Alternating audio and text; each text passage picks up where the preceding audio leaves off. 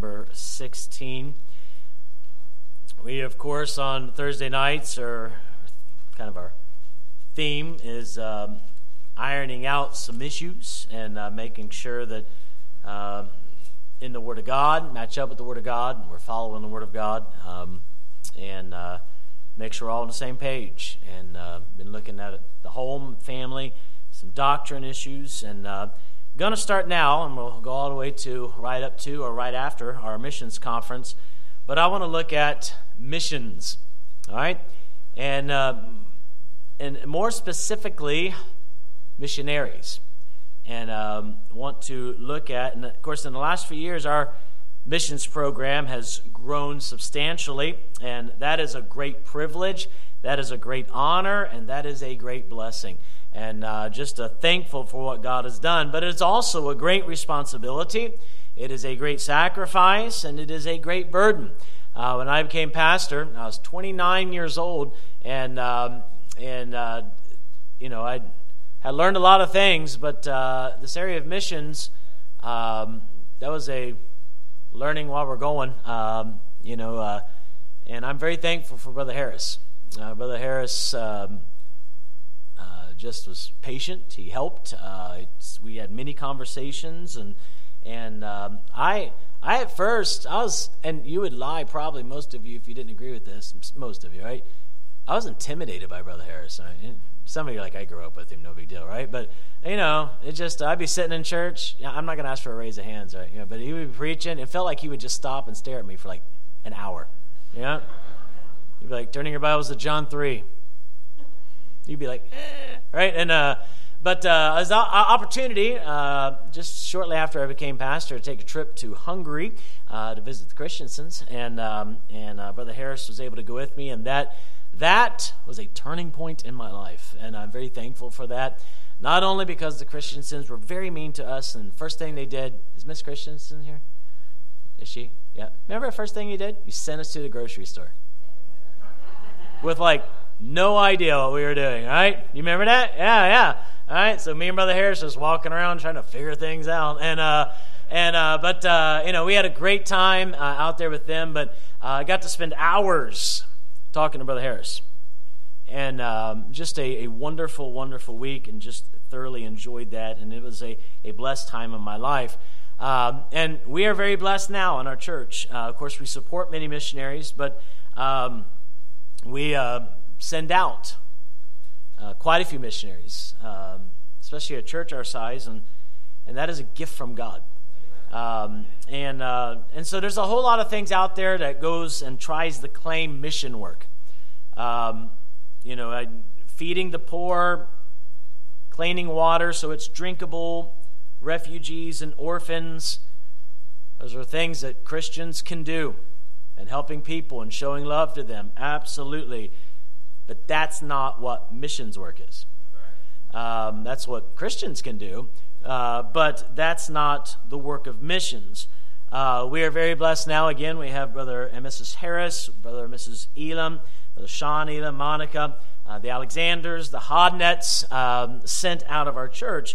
And uh, of course, we continue to uh, uh, support those who served in the past and are still faithfully serving the Lord. And, and, but as a church, it's really important, especially as we send out these families and prayerfully in the future send out more families. Uh, but uh, again, what are they doing? What's their responsibility? What is our responsibility? Uh, what is required of us? What should we require of them? Um, you know, how much inspection should we be doing? Um, what what are the realms here? that we should, you know, be watching very closely. And uh, we are responsible, again, for the Harrises, the Elams, Sean Elam, Alexanders, Hodnets. And probably you could have named them if I'd asked you who are our commissioned missionaries, but what are we supposed to be doing for them? And obviously, well, we're praying for them. Well, amen. Not belittling that please continue to pray for them. We give, absolutely. They can't be there if there isn't giving, absolutely. but there's more than praying and giving. And it's important that we as a church understand this. We're going to look at this going into our missions conference and probably a little bit afterwards. But let's look at biblically here missions. What it is, why we do it, what's our responsibility. In Mark chapter number 16 and verse number 15, just to get us going here, we have very familiar verse that says, And he said unto them, Go ye into all the world and preach the gospel to every creature. Now, we have studied and we understand what a church is, biblically speaking. A church is a local, visible, organized assembly of baptized believers that are there to do the work of God. Uh, missions is part of that. Um, uh, we, we as a church should be involved and active in missions. Um, here, the Great Commission, and I know we could read Matthew also, but here we to see that the gospel is being preached again in all the world to every creature. Um, and again, we can support men. We can we can't go everywhere ourselves, but we can help and see that this work is being done. And if all of God's churches follow the Lord, great things can be accomplished. There's a small group of men in the book of Acts that turned the world upside down because they just followed the Lord's leadership. Turn over to Ephesians in chapter number 4. Ephesians chapter number 4 and in verse number 11. Ephesians 4 and in verse number 11. Ephesians 4, verse number 11 says this, talking about, again, we'll see it here, the church. And he gave some apostles and some prophets and some evangelists some, and some pastors and teachers for the perfecting of the saints, for the work of the ministry, for the edifying of the body of Christ, till we all come in the unity of the faith and of the knowledge of the Son of God, unto a perfect man, and to the measure of the stature of the fullness of Christ. The word evangelist there, all right, and it's a semantical thing and definitely not upset. You know, either word is fine with me. But the biblical word for missionary is the word evangelist. Let me read that in the Word of God, all right? That is, the evangelist is what we call today the missionary.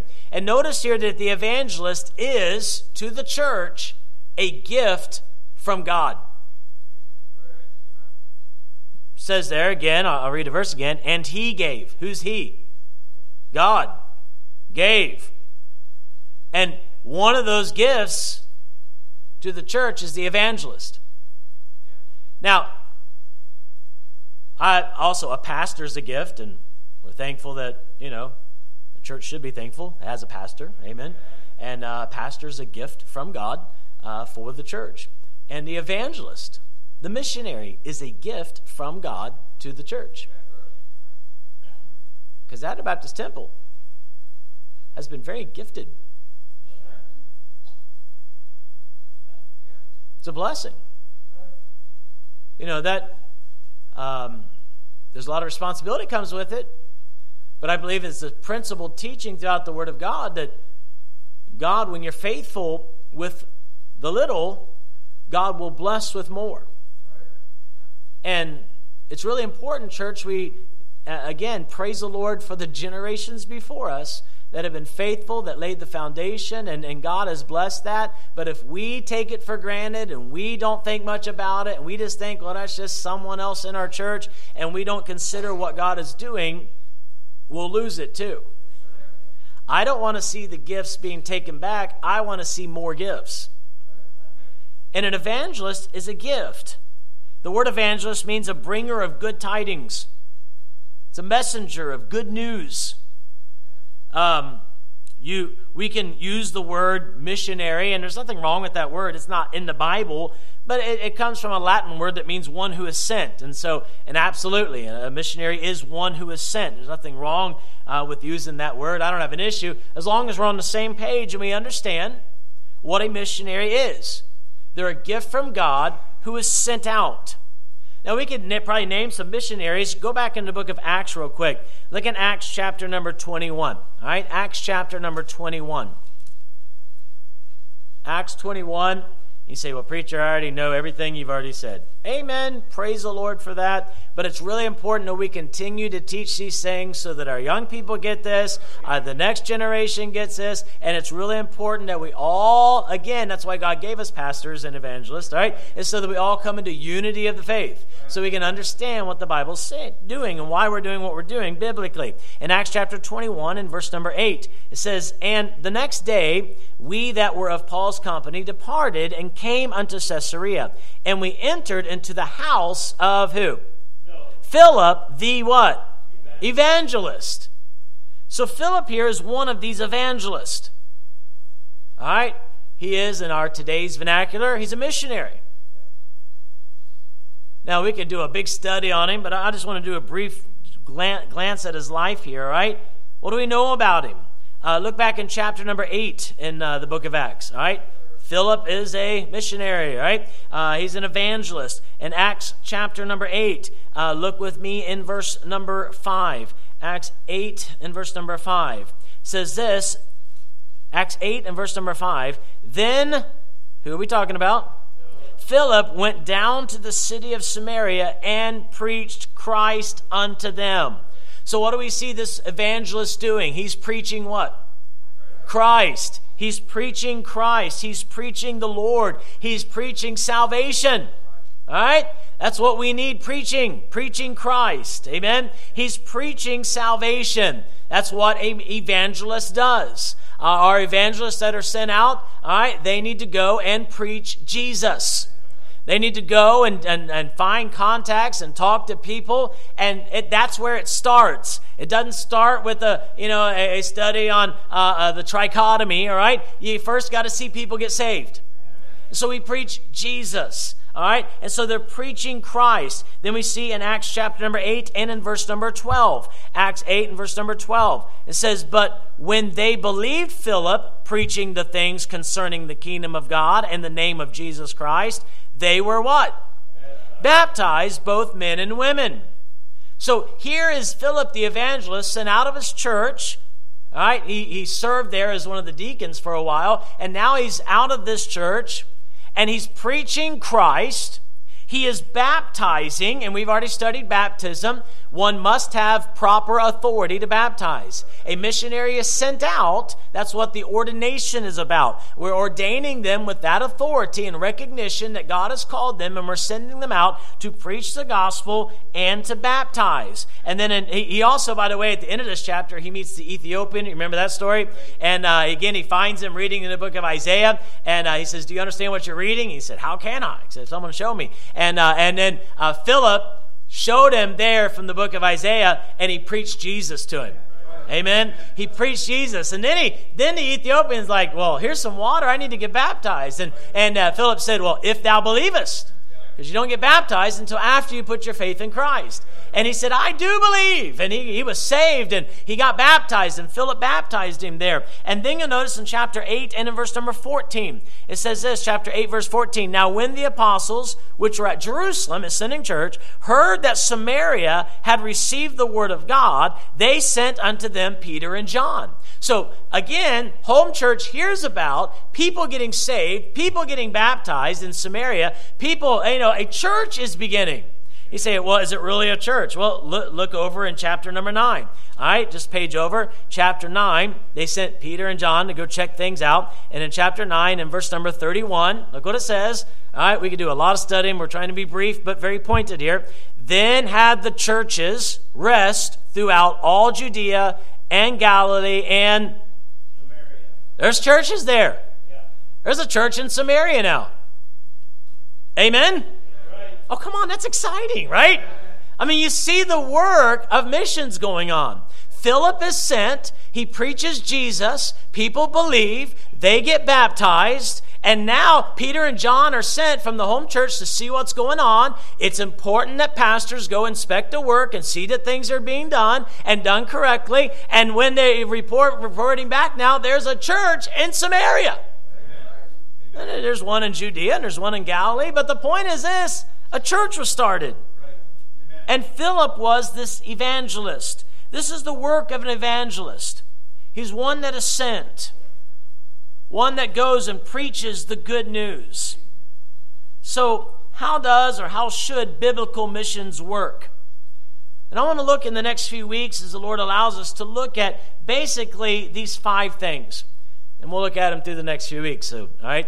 But we're going to look at the passion of missions. Then we're going to look at the perception or the vision of missions. And then the plan of missions. All right? And then the practice of missions, how things practically happen. And then the procedures of missions. All right, and by God's grace, we'll look at that all right here in the next few weeks. But let's let's start working towards this by looking tonight at the passion of missions. To get us going, let's look back in John chapter number four. John chapter number four, the passion of missions. In John chapter number four, Jesus here, this is the passage when the Samaritan woman uh, she uh, gets saved there, meeting Jesus at that well. It's a great story, amen, and uh, just uh, what God did there. All right, but in John chapter number four, just simply I want to read verse number four. It says this about Jesus, and he must needs go through Samaria. He must needs go through Samaria. The Lord, he had to go there. Why did the Lord have to go to Samaria? There was one there, and by the way, several more later following this, that would get saved. But he must needs go. Why did he go? In the simple statement, and then we'll build on this. He had a burden.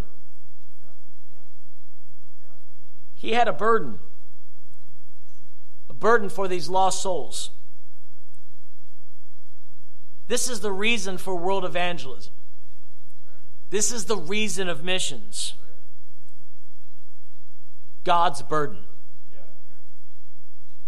I want you to catch what I say. I'm very peculiar with my words here. God's burden. A lot of times when we have missionaries come in, and we will Sunday, we have missionaries come in and they show their presentation. Almost said slides, but remember what those were? Right, uh, they show their presentation and they, they we, we look and we see the faces and we see the people and we see the false religions and we see you know just the right songs playing and a lot of lot of times we get a man's burden.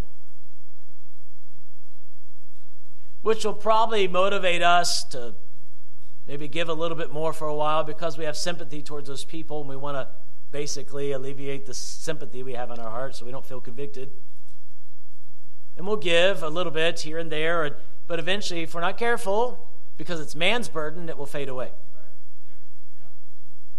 I've even seen people surrender to the mission field because they listened to a man preach, they watched a slide presentation, only to find themselves a year or two down the road saying, Nah, I can't do this. And again, I'm glad they didn't go without God's calling on their life, right? But understand this because this is vital to us. It has to be God's burden. And if we're going to have a passion for missions as a church, as individuals, it starts with us, number one, we have to comprehend God's burden. Comprehend God's burden. We must get God's burden. Now, how does that happen? All right, how does this happen? All right, we're not talking about going to a place where people are living in huts, and, and I'm thankful for that. And please don't understand, I'm not belittling the needs. But what makes it real to a person and to a church is when we have God's burden. So we got to get this. What is God's burden? Go back to Genesis chapter number 1. Let's start at the beginning. In Genesis chapter number 1.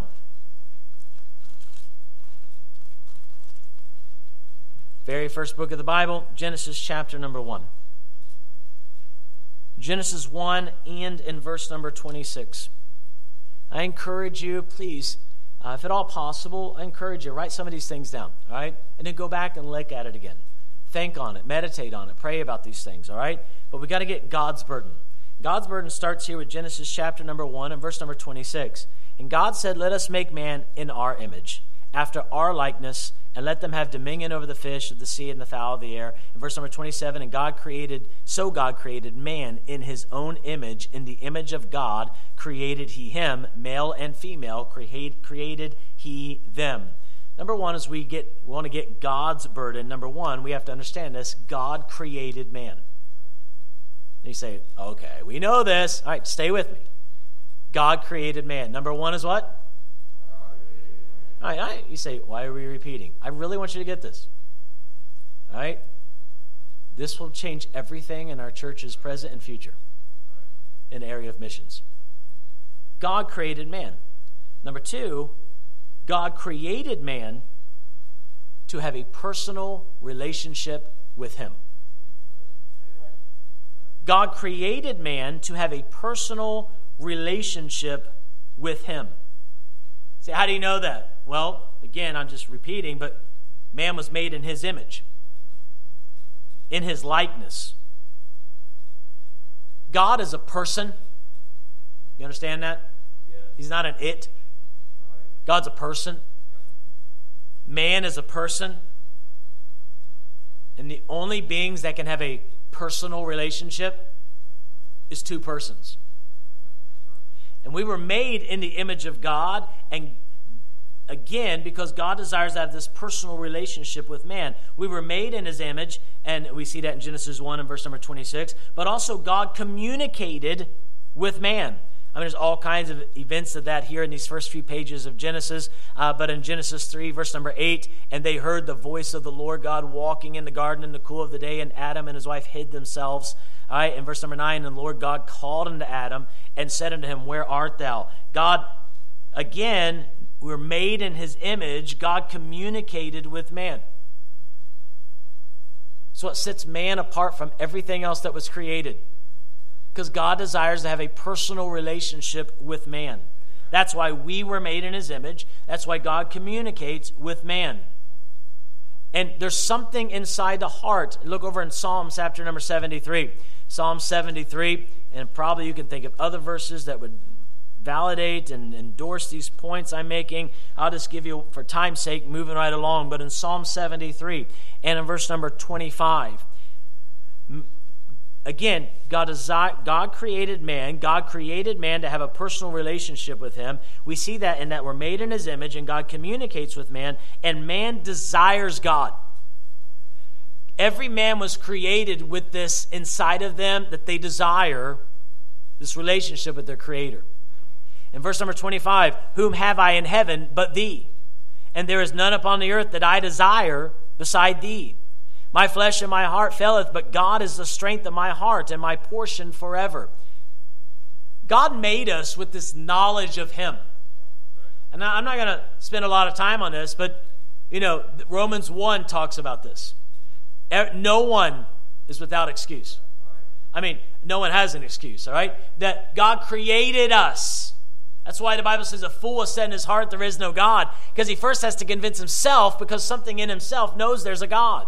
That's why no matter where you go, no matter what age you go, no matter what empire, no matter what civilization, whether they had the gospel being preached or not, they had their own system of worshiping a God. Because something innate in them, they were created with this. Nature teaches it. Now, sadly, the devil just fills the world with lies and, and uh, damnable heresies. But the fact is this we're made in his image, and God communicated with man. Man in his heart desires this, and God desires man. Praise the Lord for that.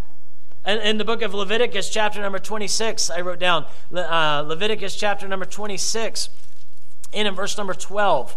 Be with, I know we're moving fast. Y'all with me? Say amen, amen. Amen. All right. Leviticus chapter 26, verse number 12 says, The Lord says this, and I will walk among you and will be your God, and ye shall be my people. Listen, God created man. God created man to have a personal relationship with him, and that we were created in his image. God communicated with man. Man desires God. God desires man. And praise the Lord.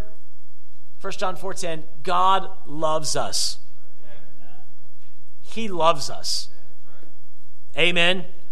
I mean, I could, all of us could probably quote a different verse tonight that God loves us. 1 John 4:10, herein is love, not that we loved God, but that he loved us and sent his son to be the propitiation for our sins. He loves us. If you're lost here tonight, God loves you.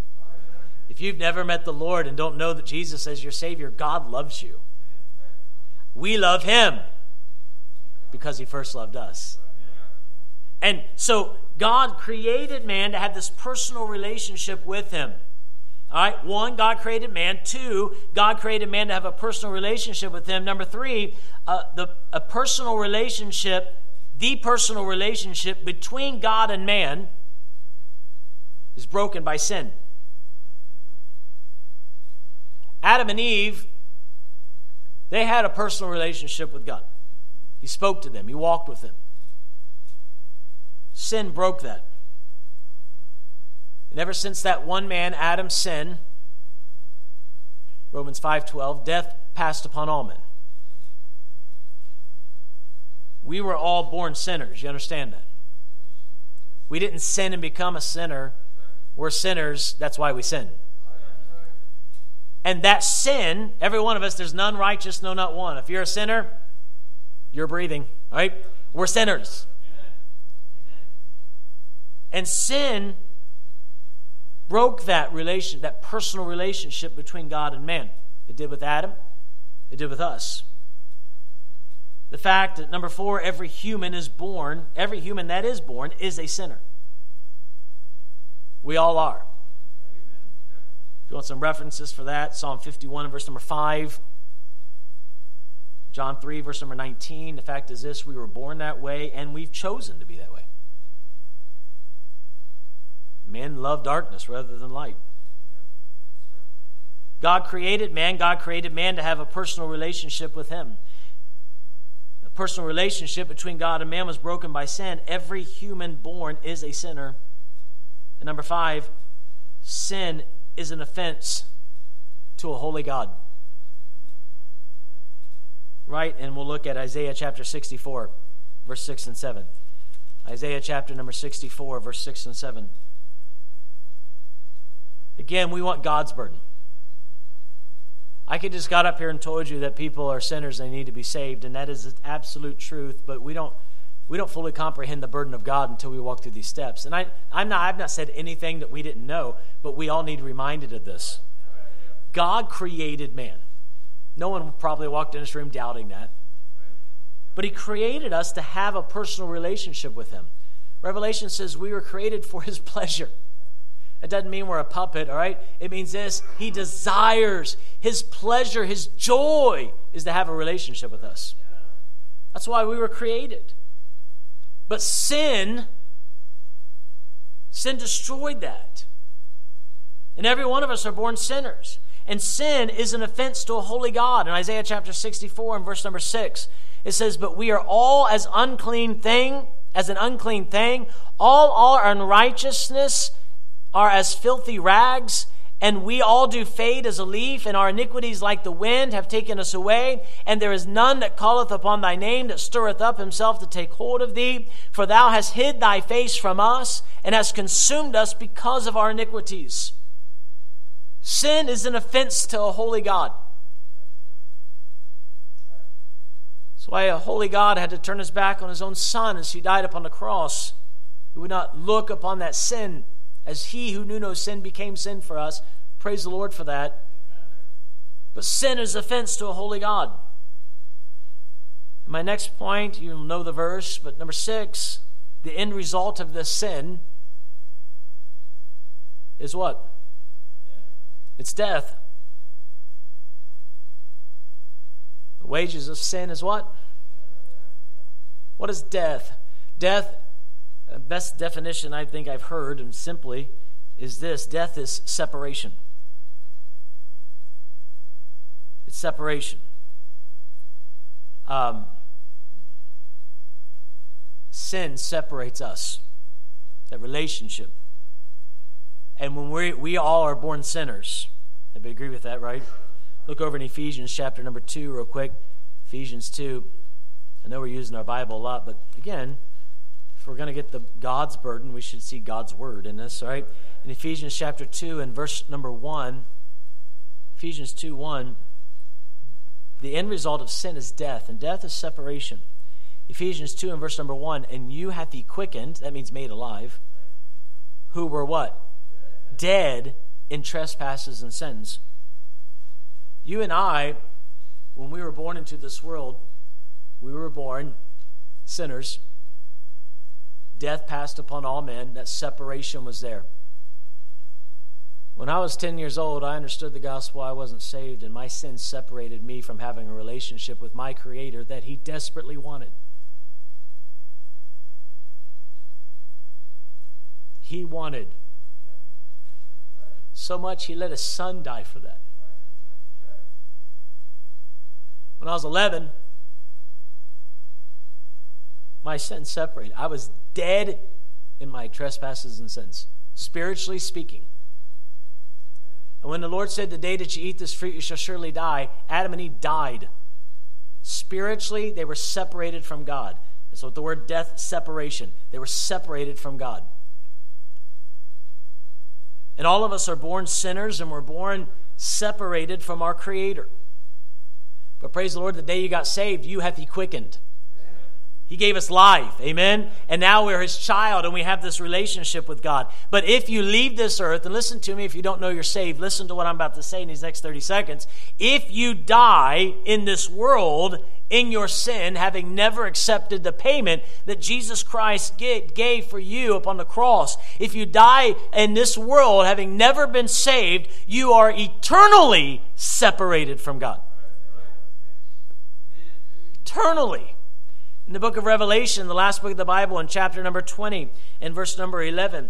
In Revelation chapter number 20, and in verse number 11, the Bible says this. I'll start reading in Revelation 20 and verse number 11. And I saw a great white throne, and him that sat on it, from whose face the earth uh, and the heaven fled away, and there was found no place for them. And I saw the dead, small and great, stand before God and the books were opened, and another book was opened, which is the book of life. And the dead were judged out of those things which were written in the books according to their works. And the sea gave up the dead uh, which were in it. And death and hell delivered up the dead which were in them.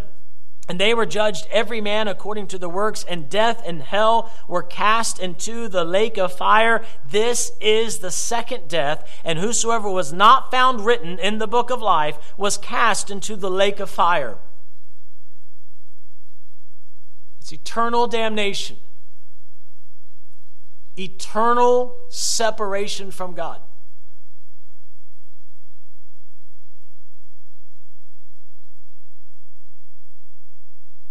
This is the burden of God.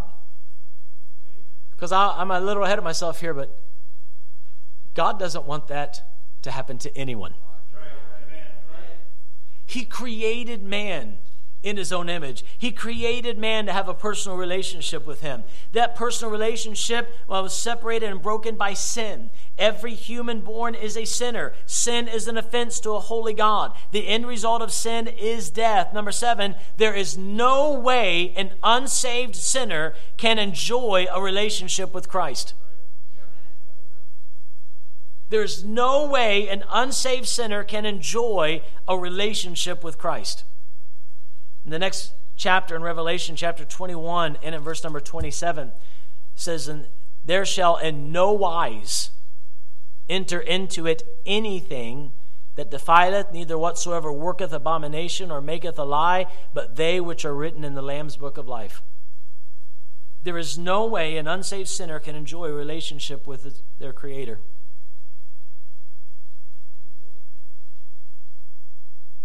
It's impossible. And number eight, we're building the burden, I know a lot of these things you know, but number eight, most of the world is lost. Most of the world is lost. They don't know Christ as their Savior.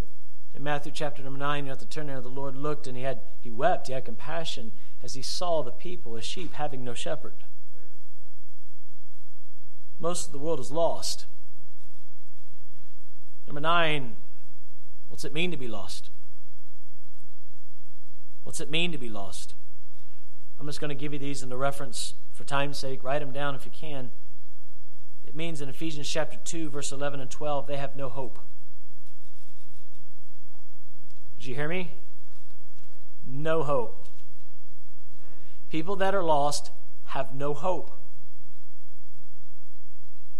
Wherefore remember that ye being in times past Gentiles in the flesh, who are called uncircum- uncircumcision by that which is called circumcision in the flesh made by hands, that at the, at the time ye were without Christ, being aliens from the commonwealth of Israel, the strangers from the covenants of promises, having no hope, without God in the world.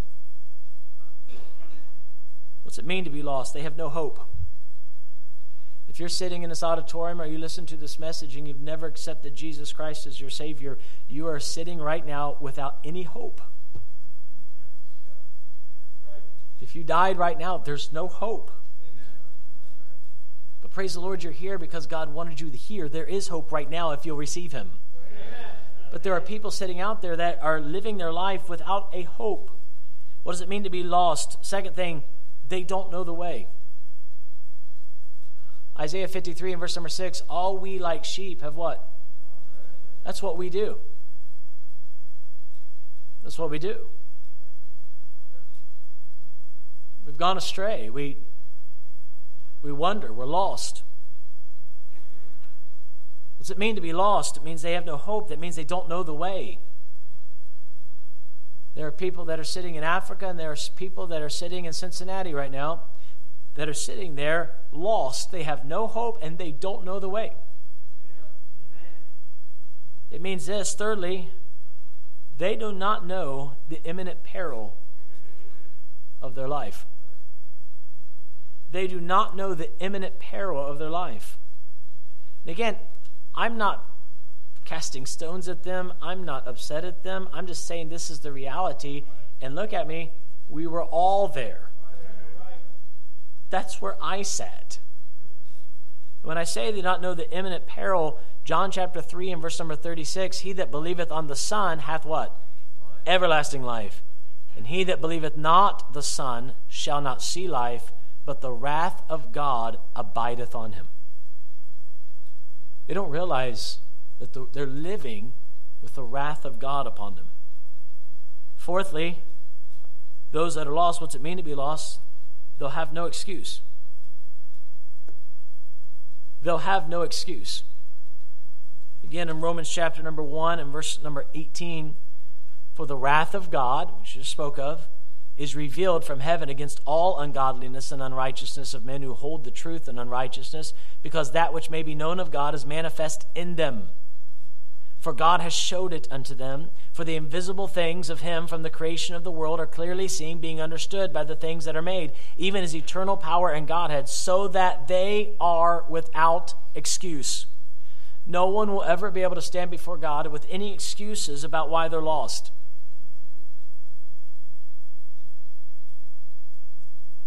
There's no hope. They don't know the way. They don't know the imminent peril. They, do, they will have no excuses. The fact is this from Romans chapter 8 and verse number 8 they cannot please God. They cannot please God. That's what being lost is. They cannot please God.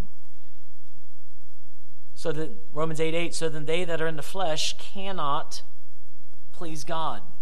Chapter 7 and verse number 18, for I know that in me that is in my flesh dwelleth no good thing. What's it mean to be lost? It means this in Luke chapter 13 and verse number 3 they will perish. They will perish. Luke 13, verse number 3 I tell you, nay, but except ye repent, ye shall all likewise what? That perish is that eternal death, the lake of fire. I'm going to review, and then I'm going to give you my 10th point. We need God's burden. This will change missions. For us, it will change. I hope this is this when someone, you know why Brother Elam surrendered to the mission field? You know why Brother Harris surrendered to the go to a different field? You know why these men God God got a hold of them because they got God's burden. God's burden is that God created man and God created man to have a relationship with him. That personal relationship is broken by sin. Every human is born a sinner. Sin is an offense to a holy God. The end result of sin is death. There is no way an unsaved sinner can enjoy a relationship with Christ. Most of the world is lost. What does it mean to be lost? They have no hope. They don't know the way. They don't realize they're in imminent peril. They will have no excuses. They cannot please God and they will perish. But number 10, this is God's burden. 2 Peter chapter 3 and verse number 9. 2 Peter chapter 3 verse number 9. This is God's burden.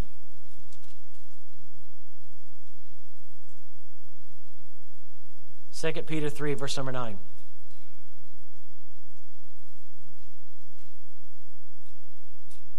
I hope you'll get this tonight because when you do, when you go to the grocery store, when you walk in the gas station, you don't just see a clerk.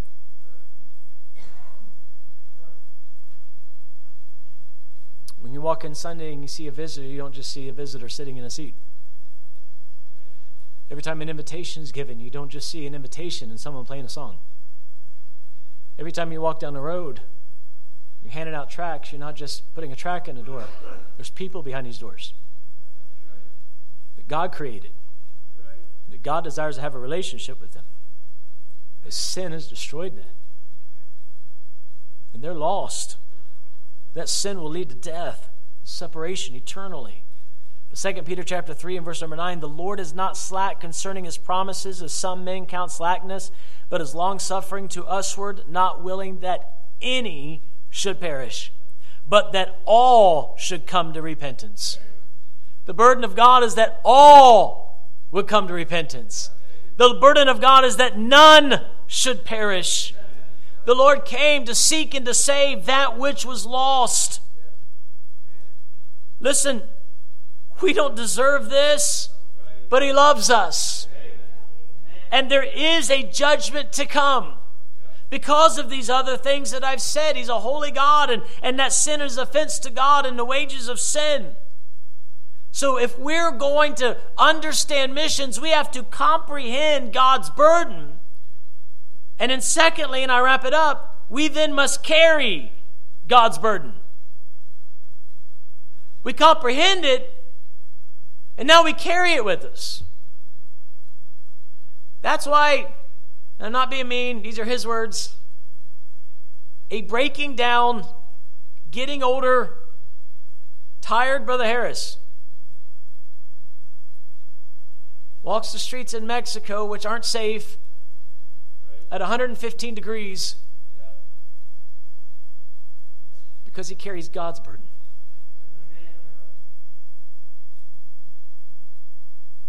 When we carry God's burden, it's not hard to pass the track out.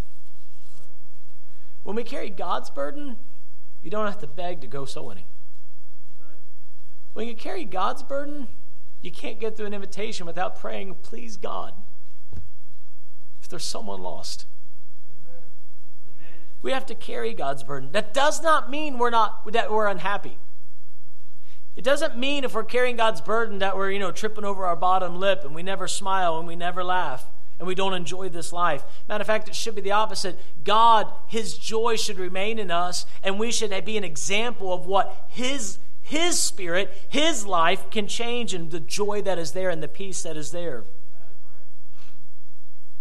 But if you can just pass by a lost and dying world without seeing a need, you don't carry God's burden.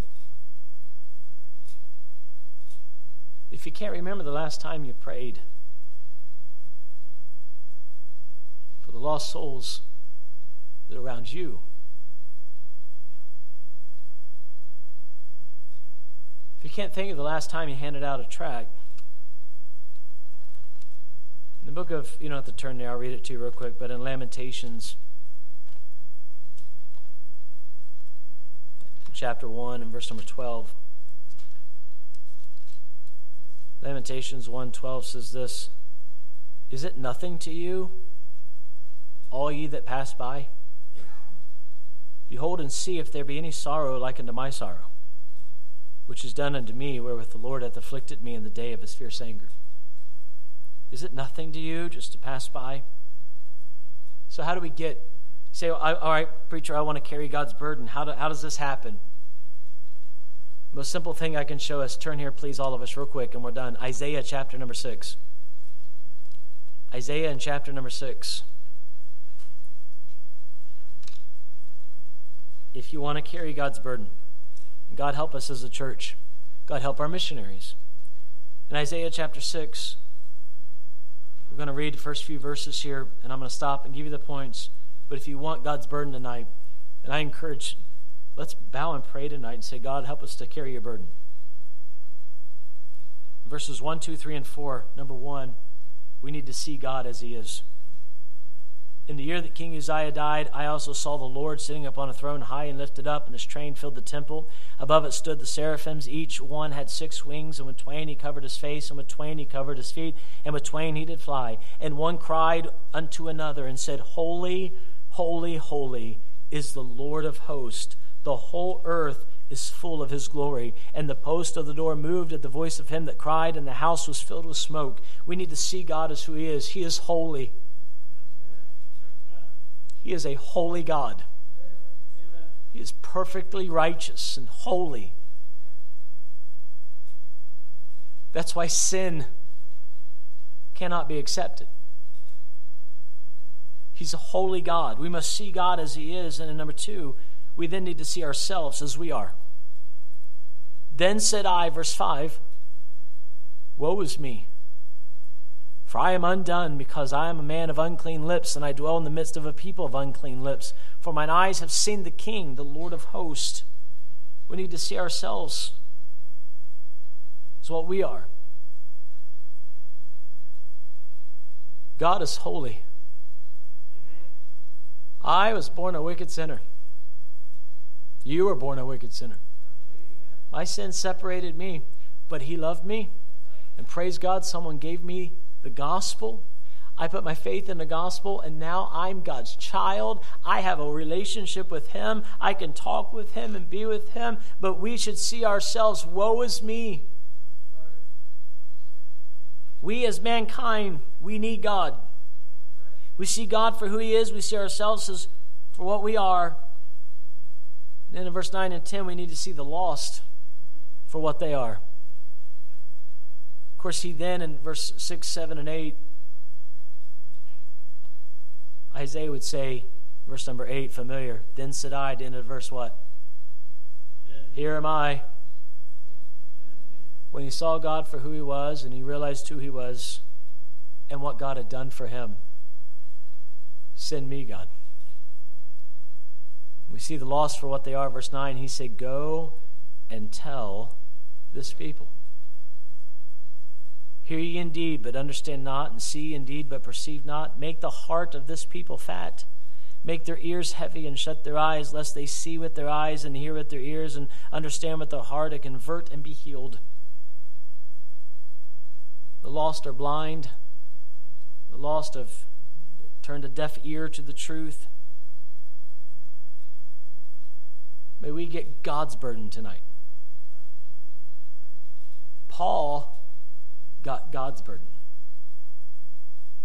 You see it in the fact that he would say something, I wish myself accursed, that my brethren might be saved. God's burden became the church at Antioch's burden.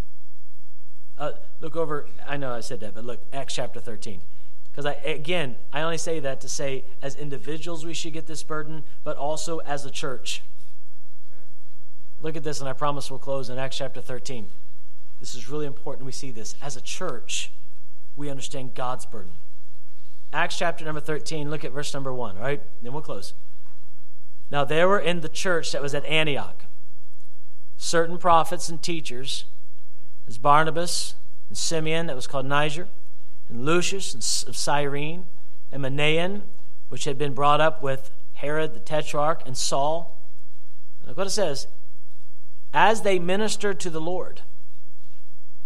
And what? So here's these people in the church, in the church at Antioch. They're serving God.